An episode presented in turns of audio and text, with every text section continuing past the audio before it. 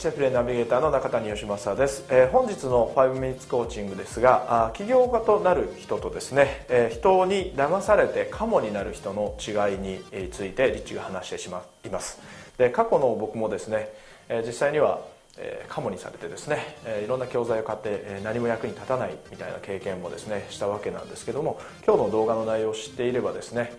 そういった損失みたいなものはほとんど出ない状態にできたんじゃないかなと思っています。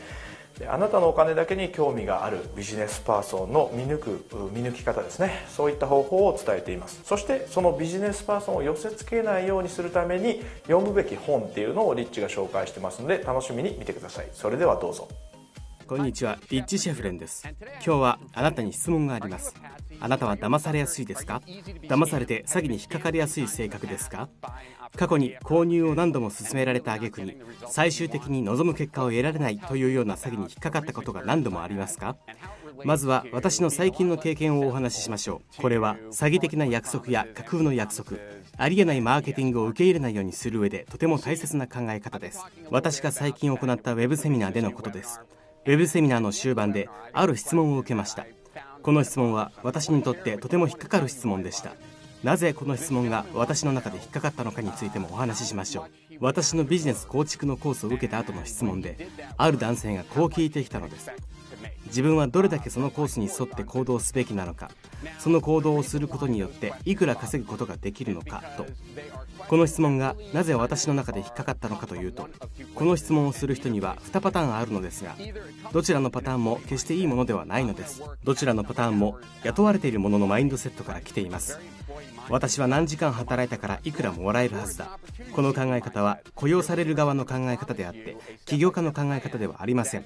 もしくはオポチュニティシーカーつまりチャンスに何も考えずに飛びつく人の考え方です。どちらのパターンでもこれとこれという具体的なステップを行うとこのような結果が得られますよという約束をしてくれる人を探しているということになります。これがどうして騙されやすく詐欺に引っかかりやすいこととつながるのでしょうか。もし誰かがこれをすればこんな結果が得られますよと約束してきたらそれは逃げろのサインです。なぜならその人は安全という幻想を約束しているだけなのです。これは私が過去にもお話ししたことですね。安全という幻想によって人はオポチュニティシーカーになり下がってしまうのです。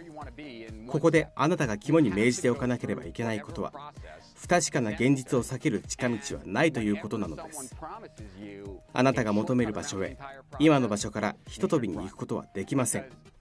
あなたはそこへ行くために必要なプロセスを経なくてはならないのです。誰かがあなたにその近道を約束した時は要注意です。なぜなら誰かがあなたに安全という幻想を持ちかけてきた時はその人はあなたのお金を狙っているだけなのです。これが今日のヒントです。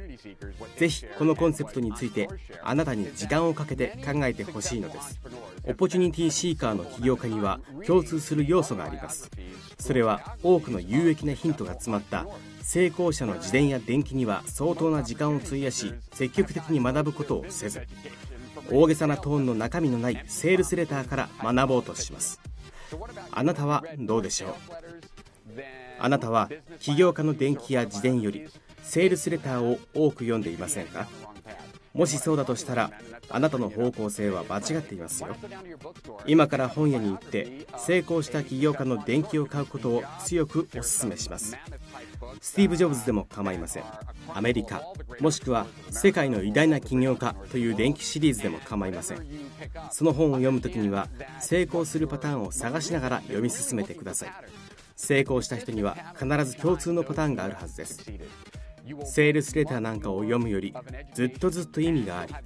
あなたの考え方を正しい方向に向けてくれますよ。これが今日のヒントですそれではまたお会いしましょう。大きな利益とその向こう側へ。リッチ・シェフレンでした。はい、えー、いかがでしたでしょうか？あカモにならないためにはまず、えー、これだけをすればこんなものが手に入るよと。簡単にこういうものが手に入るよと言って近づいてくる人からは離れましょうと言ってましたねえー、時間を使えば頑張るだけであなたの思い描いてる成果が出るとは限りません。なので、えー、これだけをすればあこういうものが手に入るっていうことはほとんど存在しないのでですね、えそういう人からは離れましょうというアドバイスでしたね。でもう一つはですね、え本屋さんとかあ、まあ、ネットでですね成功者の自伝とか伝記を読むことをリッチはお勧めしてました。え僕個人的にはですね、え未来工業の山田社長の本なんかは大好きでですね、まあ、電気というとも事実ベースでの話を書いてあるんですけどもそういった本を読んでですね、え自分の、えー、本質に気づく自分が成果を上げるための本質に気づくっていうことをですねぜひやってみてください、え決してスマホを数時間触るだけでですね月100万円の収入が上がるなんてことはあまあ、いろんなことをやってですねそういうふうになることはあるかもしれないですけどそれだけをやって成果があるなんてことはほぼないのでですねそういう人には気をつけてください。それではまた。